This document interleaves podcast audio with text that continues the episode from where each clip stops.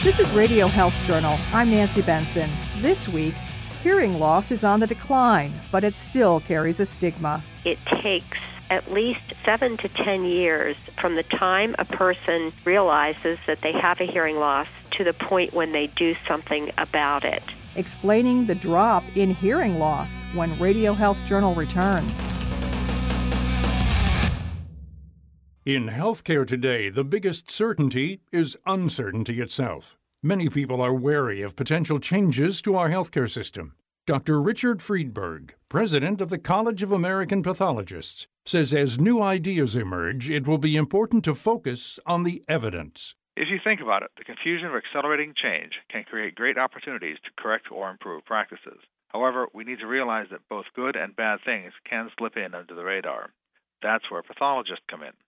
Pathologists are the scientists of medicine, and uncertainty demands that medical judgments be more scientifically driven from both the patient and policy point of view. We have the responsibility to insist that an evidence based approach become the norm, both inside and outside the laboratory, as well as in our healthcare policy. Uncertainty can drive creative thinking, but avoiding distraction and following the evidence will yield better results for everyone. Find out more at cap.org/news.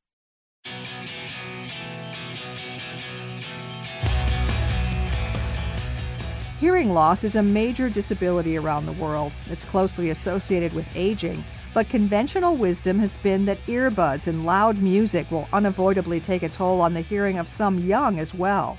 So, experts are pleasantly surprised at the results of an authoritative new study of the hearing of America's adults aged 20 to 69. The actual number of adults in this age range with hearing loss decreased from approximately 16% circa the year 2000 to 14 percent in 2011 12 when the survey was conducted. That study leader, Howard Hoffman, Program Director for Epidemiology and Statistics at the National Institute on Deafness and Other Communication Disorders, part of the National Institutes of Health. He says the raw number of people with hearing loss has declined slightly from 28 million to 27.7 million. This uh, decrease is in spite of the age trend during the decade in which more adults were aged 50 to 59 and especially 60 to 69 than had occurred circa 2000. We also, based on that and the fact that age is the most strongest risk factor for hearing loss we found, would normally have made us think there would be an increase in absolute numbers, even though the prevalence for age and sex might decrease. What's more, in spite of the popularity of earbuds, the proportion of 20 to 29 year olds with hearing loss didn't go up either. Does Hoffman find that surprising? Not only surprising, but in a way reassuring that it isn't perhaps as bad as we worried about, but it doesn't mean that there's no risk earbuds and headphones in and of themselves are not necessarily harmful. It's rather the volume and the duration of listening to very loud, extremely loud noise that leads to permanent hearing loss. There could still be, over time, effects that manifest.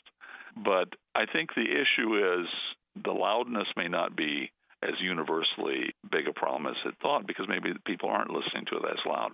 Doesn't mean that individuals aren't affected, and that, of course, we're very concerned about. The study in the journal JAMA Otolaryngology Head and Neck Surgery defined hearing loss as being unable to hear sounds up to 25 decibels. Hoffman says that's roughly someone whispering at arm's length in a quiet room. More people can hear those sounds than in previous decades, and medical advances are one reason why. Measles contributed a lot to adult hearing loss. And I remember having a very severe case of measles.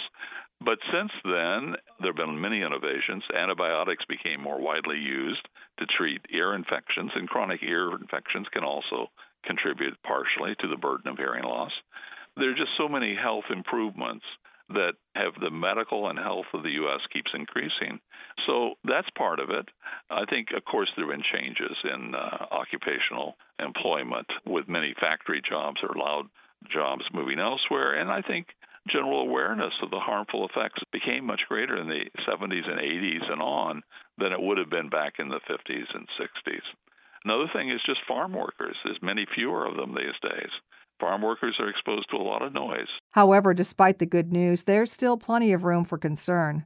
Barbara Kelly is executive director of the Hearing Loss Association of America. While the overall risk of hearing loss may be decreasing over time, the prevalence of hearing loss is expected to rise because of the aging population, especially the baby boomers who have had their hearing damaged through noise. And although in recent years there is a lot more education on noise induced hearing loss, which, by the way, is completely preventable and completely irreversible.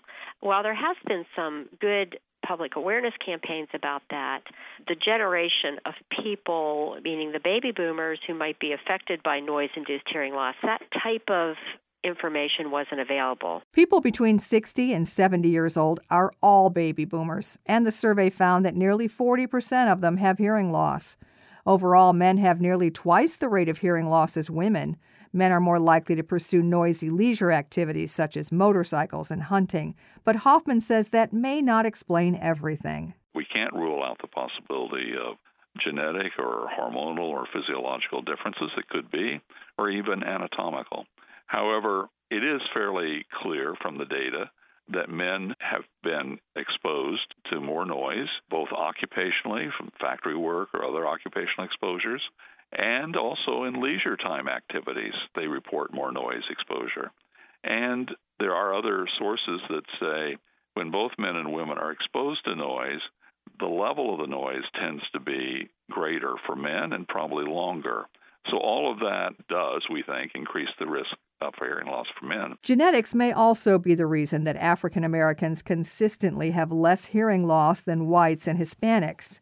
But while the results of the survey are promising, Kelly says there are still millions and millions of people in the United States who have untreated hearing loss. It takes at least seven to ten years from the time a person admits and realizes that they have a hearing loss to the point when they do something about it. One of the reasons is cost. People hear how much hearing aids cost, up to $3,000 a year, and that's going to stop them right there. Especially if someone has a mild or moderate hearing loss. They're going to say, you know, I'm just going to put up with this. The other thing is barriers to care. It's very difficult to get into the hearing healthcare system. Until very recently, people have needed a medical evaluation to seek a hearing aid. Hearing aids also require a trip to an audiologist, and Kelly says people with mild to moderate hearing loss may not be ready to do that. But some expert panels say it wouldn't be hard to make hearing help easier and less expensive. One of the recommendations from the National Academies of Sciences was for the Food and Drug Administration to open up a new category of over the counter wearable hearing devices. And then there's the stigma of hearing aids. Many people still feel that wearing one will make them look old, even though many of today's in ear hearing aids are so tiny that they're nearly invisible. Hearing aids can also help prevent all kinds of other problems, from falls to isolation, but we have to seek help first. You can find out more from the Hearing Loss Association of America at hearingloss.org. You can find out about all our guests on our website, radiohealthjournal.net. Our production director is Sean Waldron. I'm Nancy Benson. February is American Heart Month, a great time to commit to taking good care of your heart with a healthy lifestyle. Preventing heart disease or slowing its progression is especially important for those living with kidney disease who are at a higher risk of heart disease. Registered dietitian Joy Lutz Mazar, Senior Director of Nutrition Services for Fresenius Kidney Care, says eating right is key for treating your kidneys and heart right. Focus on fruits, vegetables, whole grains, and eggs. Try eating cold water fish like salmon, which is high in heart protective omega 3 fatty acids. Everyone should avoid foods with the letters PHOS in the ingredient list. Those letters mean that the food contains phosphate additives which may contribute to clogged arteries in the heart. People with kidney disease receive high quality nutritional support at Fresenius Kidney Care, the nation's leading network of dialysis facilities with expert dietitians who tailor their guidance to each individual's needs. Find out more at freseniuskidneycare.com.